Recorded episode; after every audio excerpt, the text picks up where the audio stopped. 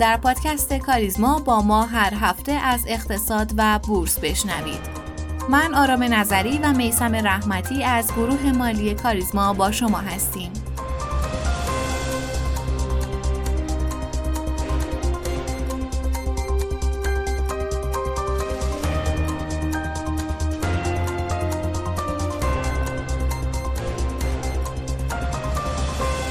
مرور اخبار این هفته آمریکا 14 بانک عراقی رو تحریم کرد به نقل از وال استریت جورنال وزارت خزانه داری آمریکا یک روز بعد از اعطای معافیت به عراق برای پرداخت بدهی ایران با هدف جلوگیری از پولشویی و انتقال دلار آمریکا به ایران 14 بانک عراقی رو به دلیل معاملات دلاری با حکومت ایران و نهادهای مالی وابسته به اون تحریم کرد. همچنین بخشی از پول ایران در عراق به عمان منتقل شد. سخنگوی وزارت خارجه آمریکا در این خصوص گفت که ما فکر می کردیم که خروج این پول از عراق مهمه چرا که این منبع اهرمیه که ایران علیه همسایش استفاده می‌کنه. بنابراین این پول رو به عمان منتقل کردیم. طبق گفته وی این پول می‌تونه برای فعالیت های غیر قابل تحریم مثل کمک های بشردوستانه استفاده بشه. و همچنان داستان نرخ خوراک. درخواست لغو مصوبه نرخ خوراک پتروشیمی به دلیل نقض سه قانون توسط دولت. تبعات ناشی از مصوبه دولت برای گرونی نرخ خوراک شرکت های پتروشیمی و صنایع دیگه بورسی همچنان ادامه داره و در آخرین خبر محمد رضا پور ابراهیمی درباره نرخ خوراک پتروشیمی ها در نامه‌ای به محمد باقر قالیباف نکاتی رو مطرح کرد و خواهان بررسی و اقدام لازم برای لغو مصوبه دولت شد. و اما ادعای عجیب رئیس بانک مرکزی کاهش قیمت مسکن رئیس بانک مرکزی در جلسه دوره‌ای با اقتصاددانان بدون ارائه آمار و ارقام مدعی کاهش قابل توجه قیمت مسکن در تهران شد. این ادعا در حالی مطرح شد که ماهاست جلوی انتشار گزارش قیمت مسکن در تهران گرفته شده. با این حال به تازگی شاهد کاهش قیمت خودرو در بازار هستیم. بر اساس خبرها مدل‌های پرفروش ژاپنی ریزش سنگینی رو ثبت کردند تا جایی که قیمت لکسوس RX 200 در کمتر از یک ماه حوالی یک میلیارد و 700 میلیون تومن کاهش داشته. یک خبر هم از ابزار جدید بورس کالا از یک شنبه اول مرداد 1402 قرارداد جدیدی با عنوان قرارداد اختیار معامله روی واحدهای گذاری صندوق طلای کهربا به بازار مشتقه بورس کالای ایران اضافه شد. که به تعبیر کارشناسان استقبال نسبتا خوبی از اون شد تا ساعت 16 یک شنبه 396 قرارداد اختیار معامله صندوق طلای کهربا معامله شد که 394 قرارداد برای اختیار خرید و دو قرارداد برای اختیار فروش بود.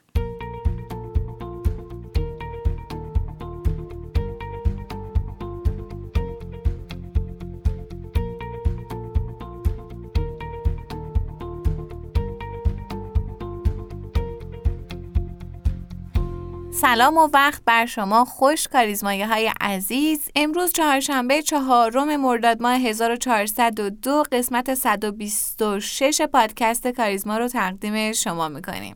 من هم سلام عرض می‌کنم. خدمت همه شنوندگان عزیز امیدوارم که هفته بسیار خوبی رو سپری کرده باشید. خب آقای رحمتی چه خبر؟ والا خبر خاصی که نیست. فعلا منتظر بازاریم که یه ذره جون بگیره. ما هم یه ذره حالمون بهتر بشه ولی فعلا منتظریم دیگه. این هفته خبر ریزی بود. خب بزرگای بازار که به روند معاملات برگشتند ولی خب وضعیت ارزش معاملات همچنان در وضعیت رکودیه. شاخص کلم که توی این هفته توی مرز دو میلیون واحد بدون تغییر خاصی همچنان محکم سر جاش ایستاده بود. این رکودی بودن معاملات دلیلش چیه؟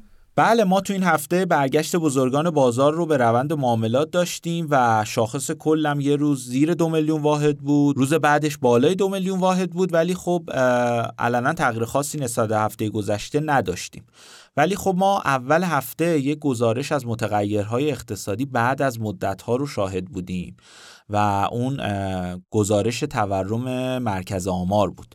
طبق آخرین داده های تورمی نرخ تورم نقطه به نقطه تیر ماه به زیر 40 درصد کاهش پیدا کرده و عدد 39 عدد 39 ممیز 4 درصد رو ثبت کرده. این حدودا اولین بار در چهارده ماه گذشته است که نرخ تورم به کمتر از 40 درصد بالاخره می‌رسه. آمارا هم نشون میدن که توی چهار ماه اخیر نرخ تورم نقطه به نقطه بالای 16 درصد کاهش رو تجربه کرده که می‌تونیم بگیم عمده دلیلش تخلیه آثار تورمی حذف ارز 4200 نرخ تورم ماهانم خدا رو شکر وضعیت بدتر شدن رو نشون نمیده و مشابه ماه قبل همون دو درصده. البته خانم نظری وجه مثبت رو بخوایم نگاه کنیم باید بگم که گزارش مرکز آمار نشون دهنده کاهش التهاب در اقتصاد ایرانه و کم کم نرخ تورم دوباره داره میره به سمت اون هسته سخت سالهای گذشته. خب این می‌تونه یک قدم رو به جلو باشه. به نظر می‌رسه اگر نرخ تورم ماهانه در همین حدود هم باشه احتمالا اون هدف بانک مرکزی که نرخ تورم سی درصده بتونه تحقق پیدا کنه. بنابراین با این گزارش می‌تونیم نتیجه گیری کنیم که الان به صورت منطقی اقتصاد ایران دیگه از اون التهاب ماهای گذشته فاصله گرفته و حالا سیاستگزار ما کمی دست بالا رو برای کنترل اوضاع در پیش داره و باید ببینیم که از این فرصت چگونه استفاده می‌کنه. خب خبر خیلی خوبی امیدوارم که ادامه داشته باشه و خب تاثیرش هم توی بازارها ببینیم علل خصوص بازار سرمایه. آقای رمز این هفته یه خبر دیگه هم داشتیم. خبری مبنی بر تجدید ارزیابی شرکت های بورسی که روونه بازار شد. این خبر چطور می‌تونه روی بازار تاثیر بذاره؟ خب همونطوری که دوستان می‌دونن ما طبق قانون بین دو تجدید ارزیابی دارایی ها پنج سال باید فاصله باشه که با توجه به تورم سالهای اخیر سازمان بورس می‌خواد این قانون رو برداره و طبق یک اصول اجازه تجدید از تمام طبقات دارایی رو طی سالها بده اینکه چرا حالا سازمان یا حتی سیاستگزار به فکر این موضوع افتاده به نظر می‌رسه که با توجه به اتفاقای اخیر مثل اینکه دولت از صنایعی که از نظر حسابداری سودده هستن به هر طریقی شده می‌خواد کسب درآمد کنه. مثل این جریان و اخبار و حواشی نرخ خوراک صنایع مثلا. دقیقا همین نرخ 7000 تومانی صنایع از جمله همین موارده خب تجدید ارزیابی دارایی شرکت های بورسی به دلیل ایجاد هزینه استهلاک سنگین می‌تونه بخش عمده این سود حسابداری رو از بین ببره. و خب دولت با یک شرکتی طرفه که از نظر حسابداری هیچ سودی نداره و به نظر من سازمان و سیاستگزار برای اینکه جلوی این کار دولت رو بگیره خیلی سریع فرایند تجدید ارزیابی رو اجرا می‌کنه. و در صورت اجرای شدن قاعدتا توان سودسازی شرکت ها از اولویت اول سرمایه گذار خارج میشه و ارزش دارایی و نسبت ارزش فعلی شرکت ها به ارزش ذاتی اونها میشه اولویت اول سرمایه گذاری که می‌تونه بسیاری از شرکت های بورسی رو با رشد قیمتی بسیار خوبی همراه کنه. هرچند ساده ازش نگذریم این فرایند به دلیل اینکه هزینه استهلاک شدید داره می‌تونه برای شرکت مشکلاتی رو هم داشته باشه. ولی برایندی به نظرم تصمیم مهم و رو به جلویه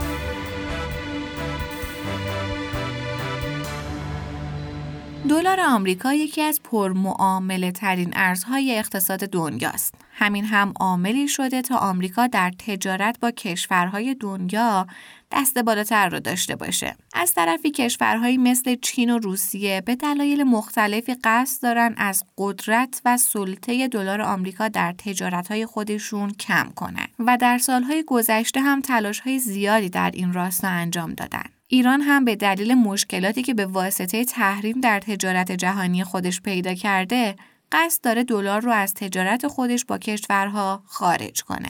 اینکه چقدر در این امر هم ایران و هم کشورهای دنیا موفق هستند موضوع این هفته پادکست کاریزماست که در این خصوص با جناب آقای سعید اسلامی بیدگلی اقتصاددان و رئیس هیئت مدیره گروه خدمات بازار سرمایه آرمان آتی صحبت کردیم که میشنویم با هم. سلام جناب آقای اسلامی. ممنون که وقتتون رو در اختیار ما قرار دادید. تو همونطور که می‌دونید در چند وقت اخیر برخی از کشورهای دنیا از جمله چین و روسیه و حتی هند تصمیم گرفتن که از تجارت خودشون دلار رو کنار بذارن یا حداقل اون رو به حداقل برسونن.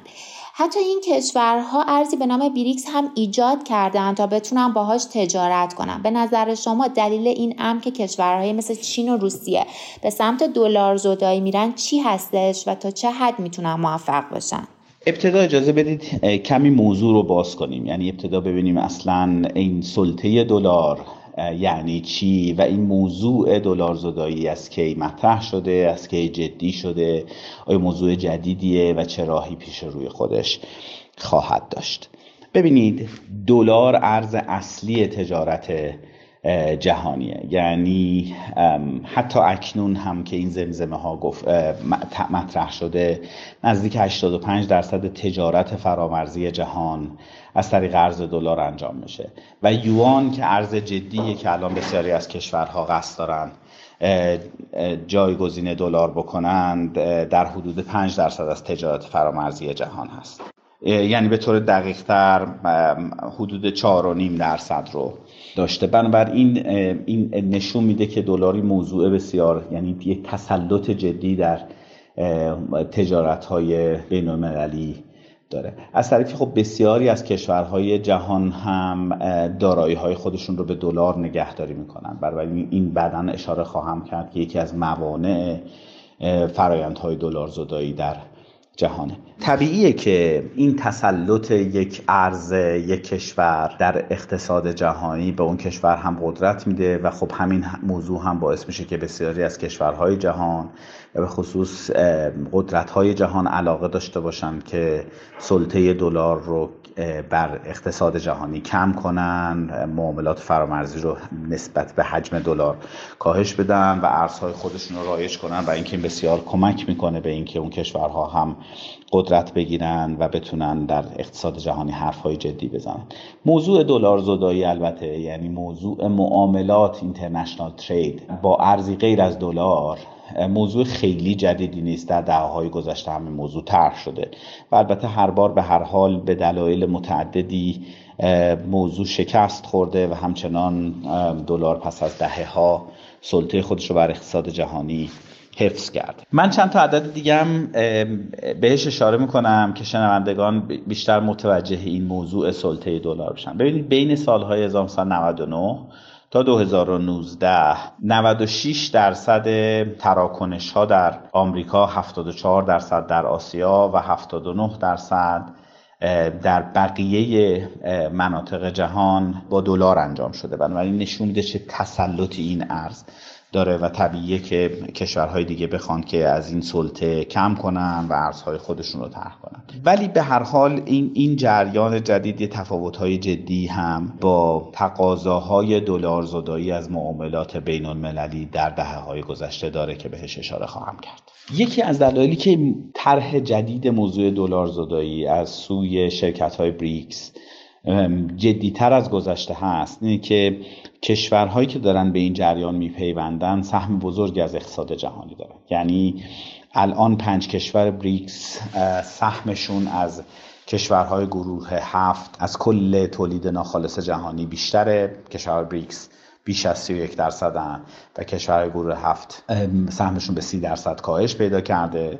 انتظار میره که این کشورها سهمشون تا 50 درصد هم در دهه آینده افزایش پیدا کنه. کشورهایی مثل بنگلادش و مصر و امارات به بانک توسعه جدید این گروه پیوستن. چندین کشور دیگه هم آمادگی دارن. برخی از کشورهای خارج از این کشورها هم آمادگی این رو دارن که معاملاتشون رو با ارزی غیر از دلار انجام بدن.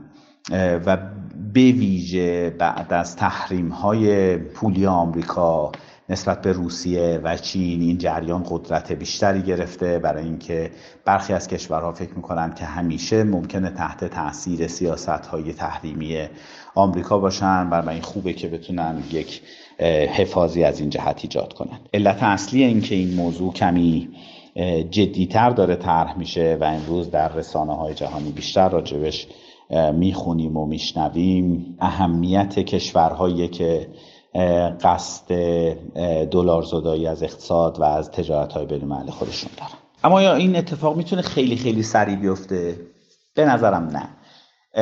درسته که برخی از مصاحبه های شخصیت های سیاسی جهان و حتی شخصیت های اقتصادی جهان نشون که این موضوع سرعت گرفته و جدی شده. اما همزمان حتی در خود گروه بریکس هم این اظهار نظر وجود داره که این یه مسیر طولانیه برای اینکه برخی از ارزها جایگزین دلار بشن و این قرار نیست که این اتفاق به زودی بیفته. یعنی به نظر نمی‌رسه که حتی در برنامه خود اون کشورها هم این باشه که این اتفاقات بیفته. چون اولا تمام معاملات کشورهای بریکس بین خودشون نیست. با کشورهای دیگه هم معامله دارن و اشاره کردم در مناطق مختلف جهان سلطه دلار مقادیر متفاوتی داره. ضمن اینکه تعهدات مالی آمریکا به دلیل تسلطی که طی چند دهه گذشته بر معاملات جهان داشته به باقی کشورهای جهان بسیار زیاده بیش از 50 تریلیون دلاره.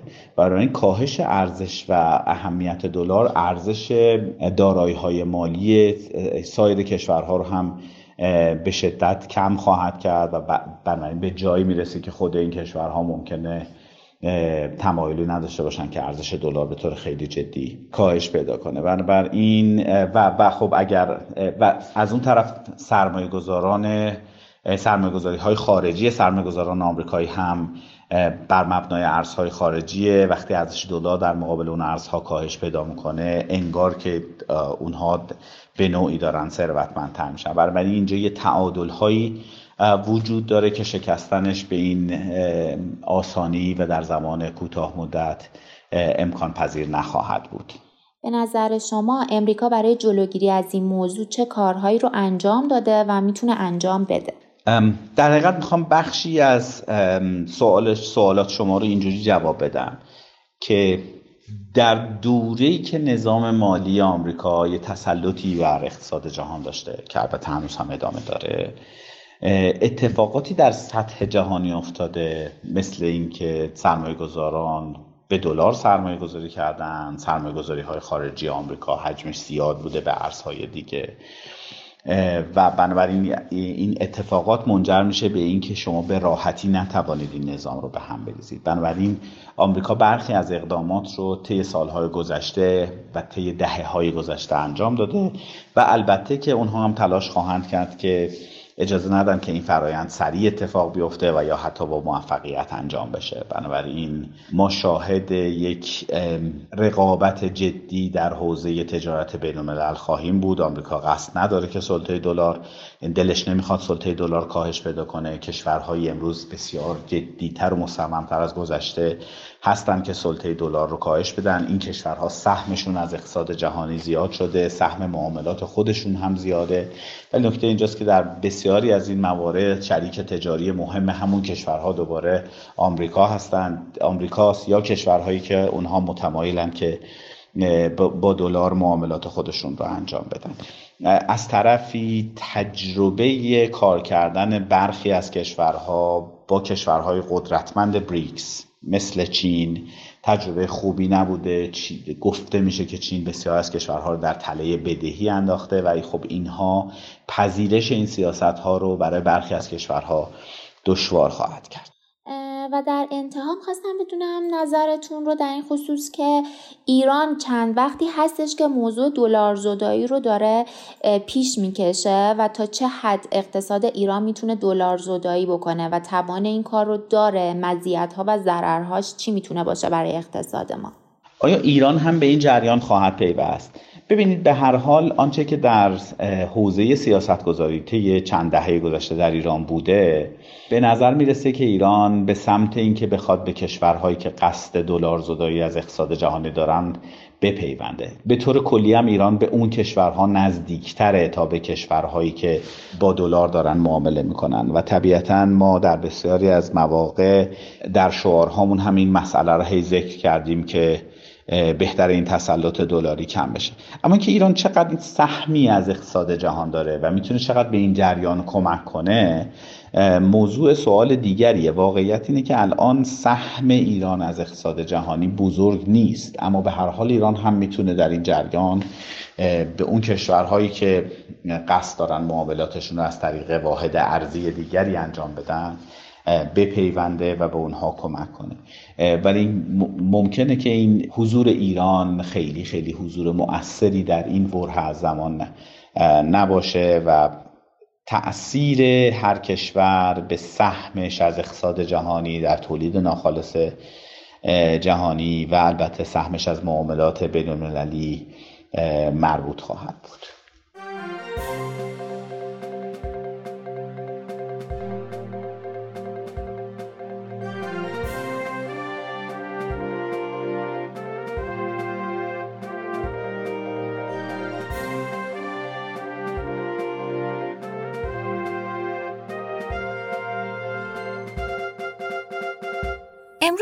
در مورد کسی صحبت کنیم که نوع نگاهش به قیمتگذاری دارایی ها باعث پیشرفت خیلی زیادی در حوزه اقتصاد مالی شد. کسی که مدل قیمتگذاری اوراق مشتقه را انجام داد. فرد مورد نظر مایرون شولزه یکی از افرادی که در اجرای مدل بلک شولز در اختیارهای معامله نقش مهمی داشت. بریم که از زبون خود مایرون خلاصه ای از زندگیشو بشنویم. من در جوان 1941 در تیمینز کانادا در یک خانواده متوسط به دنیا آمدم. اما در سن ده سالگی به همیلتون رفتیم تا در اونجا زندگی کنیم. من دانش آموز خوبی بودم و رتبه خوبی در کلاس داشتم. اما بلا فاصله پس از ورود به همیلتون زندگی من به طرز چشمگیری تغییر کرد. مادرم سرطان گرفت. اون چند روز بعد از تولد 16 سالگی من درگذشت. شوک دیگه هم در انتظارم بود. روی قرنیه ها بافت زخمی ایجاد شد که بیناییم رو مختل کرد. خوندن برام به مدت طولانی دشوار شده بود. به خاطر همین یاد گرفتم انتظایی فکر کنم و راه حل مسائل رو مفهومی کنم. از سر ناچاری شنونده خوبی هم شده بودم که البته در ادامه زندگی خیلی کمکم کرد. خوشبختانه توی سن 26 سالگی پیوند قرنیه انجام دادم تا این مشکل بعد از حدود 10 سال برام رفت بشه. به واسطه خانوادم به اقتصاد و به ویژه امور مالی علاقه من شدم. مادرم عاشق تجارت بود. از من خواست به برادرش در کار انتشار و تبلیغ کتاب کمک کنم. به همین دلیل شروع به تجارت با دایم کردم. اینقدر علاقه به تجارت و معامله در من زیاد شده بود که در دبیرستان و دانشگاه با حسابهایی که پدر و مادرم برام باز کرده بودند در بورس سرمایه گذاری کردم. و ساعتهای زیادی رو صرف خوندن گزارش ها و کتابا کردم تا رازهای سرمایه گذاری و موفق رو آشکار کنم. اما افسوس که فایده ای نداشت.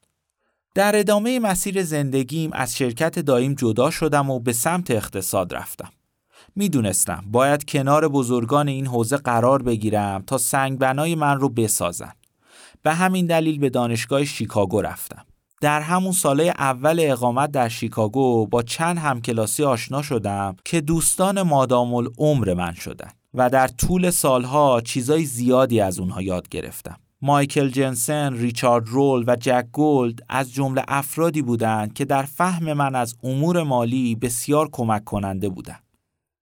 اوایل ورودم به شیکاگو شروع به یادگیری برنامه نویسی کردم چون اساتیدی که اطرافم بودن به شدت من رو به یادگیری برنامه نویسی ترغیب کردن اینقدر در کار برنامه نویسی ماهر شده بودم که اگر شیکاگو یک دانشکده کامپیوتر داشت شاید من به یک دانشمند کامپیوتر تبدیل می شدم.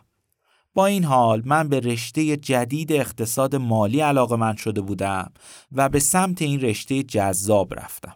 من به قیمتهای نسبی دارایی‌ها و میزانی که آربیتراژ مانع از کسب سودهای غیرعادی در بازارهای اوراق بهادار توسط عوامل اقتصادی می‌شد علاقمند شدم. بعد از پایان دکترا به MIT رفتم و با فیشر بلک آشنا شدم. با اون در حوزه قیمتگذاری اختیار معامله کار کردم و نتیجه هم داد.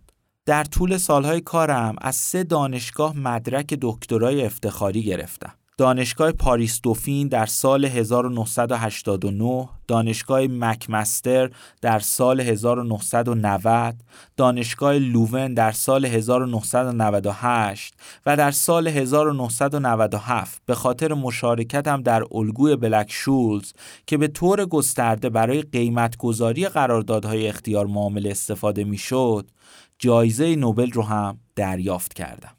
این هم یک خلاصه ای از زندگی مایرون شولز. اگر به الگوی بلک شولز یا جزئیات بیشتر زندگی مایرون علاقه داشتید که پیشنهاد می‌کنم حتما به این دنبالش و اون چیزایی که می‌خواین رو از دل داستان مایرون بیرون بکشید. آخر هفته خوبی داشته باشین و خدا نگهدار.